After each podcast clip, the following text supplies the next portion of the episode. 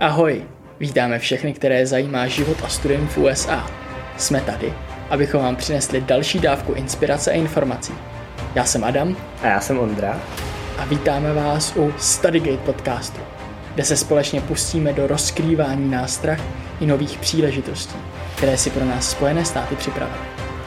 Ať už plánujete studovat v USA, nebo jste prostě jen zvědaví, čím se život ve státech liší, těšíme se, že vám přineseme nový pohled na věc, ale také praktické tipy od našich hostů. Těšíme se na vás u dalších dílů Studygate podcastu.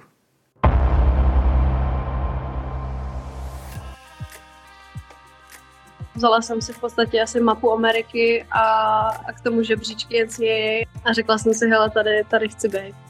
Mě přeřadí z kolonky amatér do kolonky profesionál. Samozřejmě s holkama v týmu jsme byli něco jako ségry potom už, takže prvák byl úplně brutální. No, 5.45 a 6. Mě teda vůbec nechají studovat dál. Strašně jako úplně srdce rybný moment. Ahoj, dnes je tu s námi Sára Kousková, profesionální česká golfistka, která studovala na University of Texas. Ahoj Sáro. Ahoj. Hned ze začátku prozradila bys nám, kdo nebo co stálo za tím, že jsi začala hrát golf? No, taťka, asi úplně to byla ta první osoba, která mě přivedla ke golfu, protože sám, nebo když jsem se narodila, tak on zhruba začal hrát golf a když, eh, když jsem zhruba dorostla do těch let, kdy už jsem trošku chápala, co dělá, tak, eh, tak jsem chtěla jít s ním a nějak mě to začalo bavit a pak jsem začala chodit na takové malé tréninky. Já jsem původně z Varu, takže uh, pro ty, co znají okolí uh, Karlových Varů, tak na cihelnách jsem, jsem začala hrát. Ty jsi mimo jiný hrála v Americe za University of Texas. Jak jsi se k, ke studiu v Americe vůbec dostala? Uh, no, nějak zhruba, já jsem byla, myslím si, že v prváku na střední nebo na Gimplu a už se tak uh, začaly proslýchávat ty, ty první dojmy těch hráčů nebo hráček, co byly v, Americe na univerzitě. A já jsem teda původně vůbec do Ameriky nechtěla, myslela jsem, že uh, spíš se profesionalizuju dřív a, a půjdu rovnou po střední, ale nějak uh, v průběhu těch let na Gimplu jsem, jsem dospěla k tomu, myslím si, že kolem, na konci druháku už eh, samozřejmě i ty ohlasy byly pozitivnější a už tak jsem jako začala říkat si, ale tohle by mohlo být docela dobrý nápad. A pak už jsem začala hledat vlastně nějakou školu, vzala jsem si v podstatě asi mapu Ameriky a, a k tomu žebříčky NCAA a tak a očkrtla jsem celý ten severský pás, protože jsem chtěla, abych mohla hrát golf v podstatě po celý rok. A, takže jsem si vybrala primárně jižní státy a průsečík s tím žebříčkem, tak mi vyšlo asi 50 škol a, z první divize, na který jsem chtěla napsat. No, takže jsem prostě poslala e-maily všem koučům a samozřejmě ne všichni mě odpověděli, někteří samozřejmě už třeba neměli stipendium, ale no, tak vyšla mi taková pěkná, pěkná řádka škol, někteří samozřejmě mě kontaktovali i sami. A, a nakonec jsem se rozhodovala mezi, měla jsem takový top čtyři univerzity, mezi nimi samozřejmě byl Texas a Florida a Gators a pak jsem měla ještě v zálaze Berkeley a Arizonu. Pak jsem letěla na neoficiální náštěvu do, na Floridu a na oficiální uh, do Austinu, kde jelikož jsem byla až, až na té druhé v Austinu, tak to mě úplně jako skolilo na kolena a řekla jsem si, hele, tady, tady chci být. Ty jsi tam zmiňovala vlastně tu profesionální a amatérskou úroveň, dejme tomu. A ta hmm. soutěž v Americe NCAA, to je teda amatérská soutěž, takže ty jsi mohla se profesionalizovat, až když jsi dokončila studium? Jo, přesně tak. Nebo v golfu to je trošku specifický v tom, že a, samozřejmě máme tam to rozdělení na amatéry a profesionále a je docela striktní. Uh, teď v poslední době se ty pravidla maličko uvolňují, ale dřív platilo to, že jako amatér člověk nesměl přijímat v podstatě žádnou finanční uh, odměnu a nemohl ani mít sponzory. Teď už se to maličko uvolnilo, ale, ale stále platí pro NCAA, že uh, pokud hráč je uh, jako golfista na univerzitě, tak musí, musí být amatérem. Takže můj profesionální status přišel až po studiu. A co musíš udělat pro to, aby si ten status dostala? Jak ten krok vlastně vypadá? A v podstatě docela formálně, jenom je to o pár e-mailech eh, v podstatě České golfové federaci a, a svazu eh, českých profesionálů, což je Česká PGA. A v podstatě proběhne jenom proces toho, že eh, mě přeřadí z kolonky amatér do kolonky profesionál. Jak v Americe probíhají tréninky a má univerzita třeba vlastní golfové hřiště? Uh, no, ta naše měla. Uh, jmenovalo se přímo UT Golf Club bylo to teda částečně privátní hřiště, spojení samozřejmě se svou členskou základnou a my jsme tam měli své zázemí, jak ženský, tak, tak ten chlapský tým, nebo holčičí a klučičí. A, a tréninky probíhají v podstatě asi trošku časově náročnější než v těch ostatních sportech, protože naše tréninky bylo okolo 4,5 až 5 hodin plus uh, k tomu samozřejmě nějaký kondiční cvičení, takže trošku podle NCAA to bylo složitější naplánovat pro kouče, co jak nám rozdělit, ale vzhledem k tomu, že jako golfisti trénujeme docela ještě hodně nad rámec těch společných tréninků, tak, tak to neprobíhalo nějak úplně uh, dramaticky odlišně než třeba od toho, na co jsem byla zvyklá. A bavily mě samozřejmě ty společní tréninky, protože samozřejmě s holkama v týmu jsme byli něco jako ségry potom už, takže, takže to bylo fajn. Jsem rád, že tohle zmiňuješ, protože všichni vnímají golf hlavně jako sport individuální, ale v NCAA je to týmový sport. Jak tam funguje to bodování? No, a tak je docela zajímavá, zajímavá součást toho, nebo vůbec rozložení toho týmu, protože v celém týmu je samozřejmě větší počet hráček, než eh, který se dostanou na turnaj a jezdí pět hráček potom uh, na, na ty turnaje, které se určují většinou, nebo kouč se vybírá na základě uh, třeba různých kvalifikací, které probíhají v tréninku a, a tak. Ale každopádně se zvolí, zvolí line-up pěti holek, kdy v tom samotném turnaji se počítají čtyři výsledky a jeden se škrtá. A to utvoří týmový skóre, ale samozřejmě tam soutěžíme individuálně. A jak jsme zmiňovali teda tu University of Texas, to je poměrně prestižní škola. To by pomohly ty golfové výsledky se na ní dostat, nebo jak vůbec fungovalo to přijímací řízení? Uh, no já jsem primárně oslovovala na začátku ty kouče. Samozřejmě ten, uh, proto abych vůbec mohla v Americe studovat, jsem potřebovala stipendium a potřebovala jsem ho plný, jinak bych se to vůbec nemohla dovolit. A takže to byl v podstatě ten základní kámen. Pro mě to znamenalo to oslovit kouče a oslovit ho natolik, abych, uh, aby mi to stipendium dal, což se mi v Texasu povedlo. A pak samozřejmě následuje ještě teda ten, eh, ten formální školní proces, kdy ještě teda museli přijmout, musela jsem odmaturovat a tak. Já jsem se ještě hlásila na jejich uměleckou fakultu, kam jsem se posléze dozvěděla, že není úplně jednoduché se dostat, ale evidentně to nějak prošlo. Takže jsem, takže jsem se dostala i na tu, na tu uměleckou a no, pak jsem vystudovala obor umění. Bylo pro tebe studium v USA výzvou, nebo jak k tebe přistupovali učitelé jako student athlete? No, mně se strašně líbil ten, uh, ten jejich systém, protože samozřejmě celý athletic department má, má různé pravomoce, Samozřejmě spousta práce je i na naší straně, ale i tím, že nám třeba dávají ten průvodní dopis o tom, nebo který sděluje, že jsme, že reprezentujeme školu a, a tak, tak samozřejmě ta komunikace je pak snažší. Myslím si, že nás hodně brali jako prestižní univerzity a i ta, i ta komunikace pak s tím profesorem byla jednodušší. Samozřejmě narazila jsem na takový oříšek právě na té umělecké fakultě, protože absence tam je v podstatě nemyslitelná a s mým golfovým schedulem to potom jako nebylo úplně jednoduchý. A, takže jsem a na začátku druháku musela psát až úplně nahoru na fakultu, jestli mě teda vůbec nechají studovat dál. A, a nakonec se to povedlo. Takže, takže mě tam ještě nechali i s tím, že jsem mohla maličko chybět, než, nebo maličko víc než normální studenti. No. Jak vypadal tvůj typický den na škole s kombinací s golfem? Tak, ráno do fitka, někdy na šestou, no 5.45 až šestá. Pak jsem většinou měla od osmi školu, samozřejmě ročníky uh, vyšší, už jsem si ten uh, rozvrh mohla udělat trošku příjemnější, ale, ale prvák byl úplně brutální, tam jsem opravdu přebíhala z fitka rovnou a rovnou do školy a pak rovnou na oběd.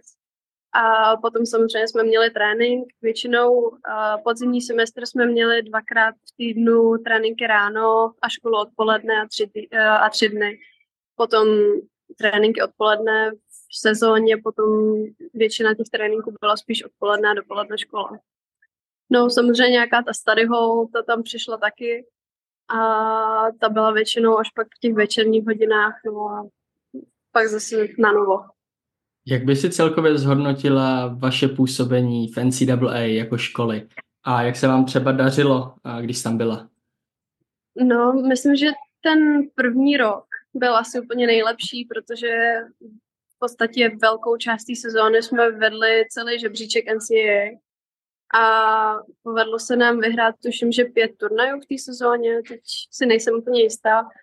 Došli jsme do finále, a kdy to golfové finále je rozdělený na hru na rány, ze kterých samozřejmě vznikne pavouk a pak se hraje na, hrou na jamky, což je trošku v podstatě takový vyřazovací systém. A my jsme vyhráli tu kvalifikaci na rány, ale pak jsme vypadli v prvním kole ve hře na jamky. Takže to byl strašně jako srdce rybný moment, protože celou tu sezónu se nám v podstatě jako všecko dařilo a, a pak jsme úplně před tím koncem vlastně podlehli a hned v tom prvním zápase, takže to bylo hodně smutný, kouč byl samozřejmě úplně uh, zdrcený z toho, ale tak uh, zkoušeli jsme to potom hnedka v podstatě s tím stejným týmem, protože uh, jsme měli jenom jednu seniorku, která odcházela uh, ten následující rok. Myslím, že jsme začali velmi slibně, ale pak přišel covid, takže pro Evropanky to znamenal návrat domů. A já jsem byla v podstatě tři čtvrtě roku doma, studovala jsem jenom online a hrála jsem svoje turnaje po Evropě. Pak jsem se teda konečně vrátila, to byl teda první, uh, druhý semestr třetíku už, jestli dobře počítám, myslím, že jo. A takže ta sezóna byla trošku, nebo vůbec to moje působení tam bylo trošku roztříštěný tím covidem. A pak už jsme nikdy tak vysoko asi nedosáhli, samozřejmě měli jsme tam a hnedka potom na jaře ještě jedno vítězství týmový, kde se mi podařilo vyhrát i individuálně. Tak to bylo pěkný. A, a dostali jsme se v podstatě všechny, všechny ty roky, a kdy to šlo, tak jsme se dostali až do toho NCAA finále, ale, ale nikde jsme se neprobo, neprobojovali přes první kolo tý no. A zajímavé, jak zmiňuješ ten COVID a online výuku, jak to probíhalo? Bylo to v pohodě, že tam je přece jenom docela velký časový posun? No, většina, většina toho probíhala v pohodě, vzhledem k tomu, jak už jsem říkala, že, uh, že tu školu v podstatě měli v Americe dopoledne, tak pro mě to spadlo uh, na nějaký odpoledne podvečer, takže to bylo v pohodě. Jediný problém nastal, když jsem měla zkoušky uh, potom třeba ve dvě ráno českého času, tak to nebylo úplně příjemné, ale, ale nějak jsem to zvládla. No. Jako uh, učit se umění online taky nebyl úplně žádný met, tam, tam musely jako nastat značný uh, ústupky ze strany těch profesorů, protože uh, všichni malovali různě jako po bytech a, a domovech a zahradách, takže to, to nebylo vůbec jednoduché. Takže jo, to víc jsem se potom těšila zpátky do školy.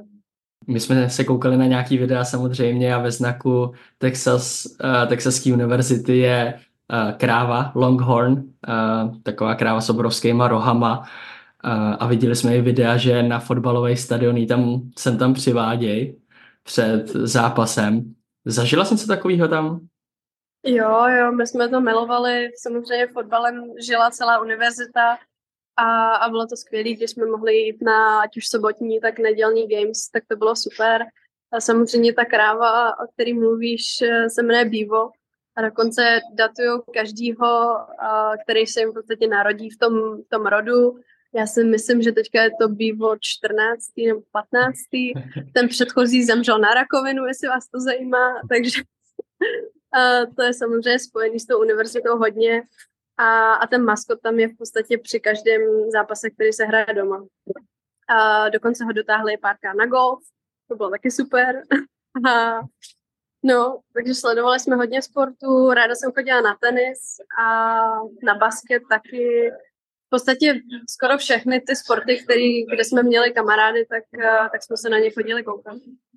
Jsou golf a ekologie nějak obecně propojený, nebo jsi taková výjimka ve světě golfu? Já myslím, že čím dál tím víc se ty témata spojují, protože samozřejmě výstavba, nějaká rozumná výstavba hřiště už by měla být vždycky provázaná s tím, jak uh, hospodaří s vodou, a jak se energeticky zásobuje a vůbec jakou tu biodiverzitu si tam chrání. To si myslím, že je strašně důležitý a jakmile to hřiště takhle přemýšlí golfový, tak uh, samozřejmě je ne neutrální, ale myslím si, že je prospěšný tomu okolí a, a vůbec planetě. Takže si myslím, že v tomhle ohledu jsou, uh, jsou si ty témata blízký. Na druhou stranu, uh, když vystaví hřiště, který na tohle vůbec samozřejmě nedbá, tak je to ten druhý extrém, protože uh, pokud to zalejvají třeba pitnou vodou, tak je to úplný průšvih, samozřejmě spousta hnojení a tak. Takže myslím si, že to je strašně záleží na tom, jak se to hřiště postaví a jak se ty lidi potom k němu chovají. No. My se teďka přesuneme na otázky od diváků a jednu tady máme fakt uh, hodně fresh, jak by asi řekli tady v Americe. A to jsou hodinky Prim. A ten ano. vyšlo vlastně včera, myslím. A jak taková spolupráce vlastně probíhá? A dali ti nějaký mustr, čeho se držet? Celkově, jestli můžeš popsat něco z toho? No, my jsme začali s Primem spolupracovat uh, minulý rok a byl to jeden z našich v podstatě prvních partnerů a nebo jeden z, tý, z, tý, z těch relativně čerstvých. A byla, je to moc hezká spolupráce, protože nás to strašně baví a, a ty, ty lidi v Primu jsou, jsou moc milí a tím, že je to český výrobek, tak, uh, tak je krásný se dozvídat o tom, jak, jak ho vyrábí. A podnikla jsem několik cest právě až do výrobny v Novém městě nad Metují. A, a tam, jsem se, tam jsem se seznámila samozřejmě i třeba s, právě s grafikem, se kterým jsme navrhovali a potom ty moje hodinky. A jak to probíhalo úplně od začátku, tak abych nevymýšlela úplný blbosti, tak jsem samozřejmě se musela trošku naučit o tom, co tam patří, co tam být nemůže, může a tak. A no, pak jsem v podstatě si nakreslila takový nějaký návrh, který jsem si říkala, jo, tohle by mohlo být fajn. A, a předložila jsem jim ho, samozřejmě to proběhla menší úprava, což co jde, co nejde. A, ale myslím si, že z velké části se hodně podobá tomu původnímu návrhu. No, takže tak, takhle to vzniklo a teď už se na ně strašně těším, protože už jsem slyšela, že jsou ve výrobě a, a je to, myslím si, že moc hezký spojení právě uh, toho umění, golfu a vůbec z České republiky a českého produktu. A když zmiňuješ takovýhle spojení, tak v tom umění, co ty vytváří, když jsi studovala uměleckou školu, snaží se tam taky nějak zakomponovat témata, jako je golf nebo ekologie? No, já bych teďka hrozně ráda řekla, že něco tvořím, ale se to momentálně moc neděje, protože na to nemám čas. Ale, ale přemýšlím o tom moc. Myslím si, že potřebuji na to trošku čas a prostor, a abych, abych začala něco trošku víc aktivněji stvořit, ale samozřejmě všechno tohle jsou, jsou věci, které bych v tom umění ráda viděla. Samozřejmě na škole a nechci říct, že to úplně nešlo mít naprosto volnou ruku. V hodně případech i to šlo, ale a drželi jsme se, drželi jsme se nějakého zadání, kterým samozřejmě nebylo vždycky golfový, ale, ale mám ráda přírodní materiály, mám ráda dřevo. Aspoň, aspoň tak trochu ze začátku a myslím si, že to byla dobrá návaznost. No. Jak probíhá influencing z tvojí strany? Využíváš nějakým způsobem sociální média a jak golfisti využívají sociální média? Máš nějakou třeba inspiraci od někoho jiného?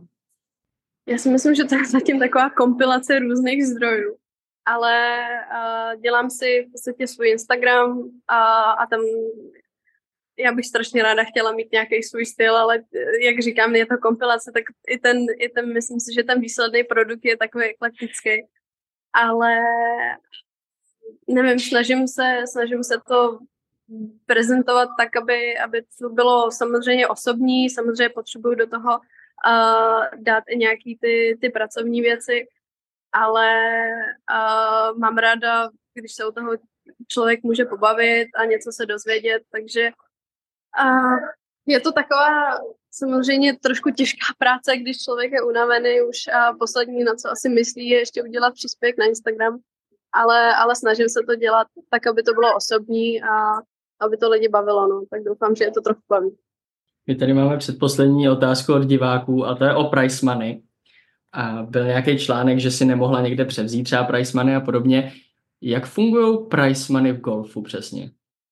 Tak jak už jsme o tom mluvili uh, v tom na začátku, tom rozdělení právě amatéra a profesionála, tak i to byl můj případ v podstatě v těch letech, kdy, kdy jsem ještě hrála i profesionální turnaje jako amatérka, tak uh, třeba v tom roce 2021, kdy, kdy se mi povedlo vyhrát na letasce, což je ta nižší evropská série, tak, uh, tak ten šek v podstatě přešel na tu hráčku, co, co byla až za mnou a, a já jsem teda si mohla zvednout ten pohár.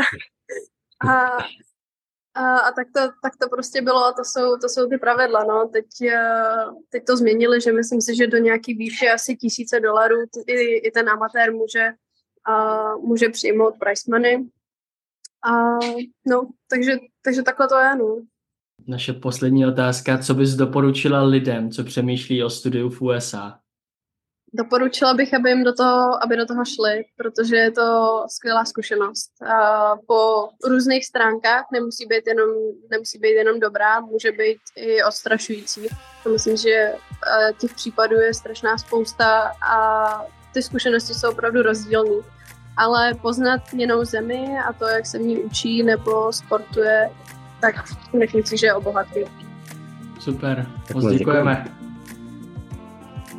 Pokud vás tento příběh zaujal a chtěli byste si život v USA vyzkoušet na vlastní kůži, podívejte se na náš web study.gate.cz.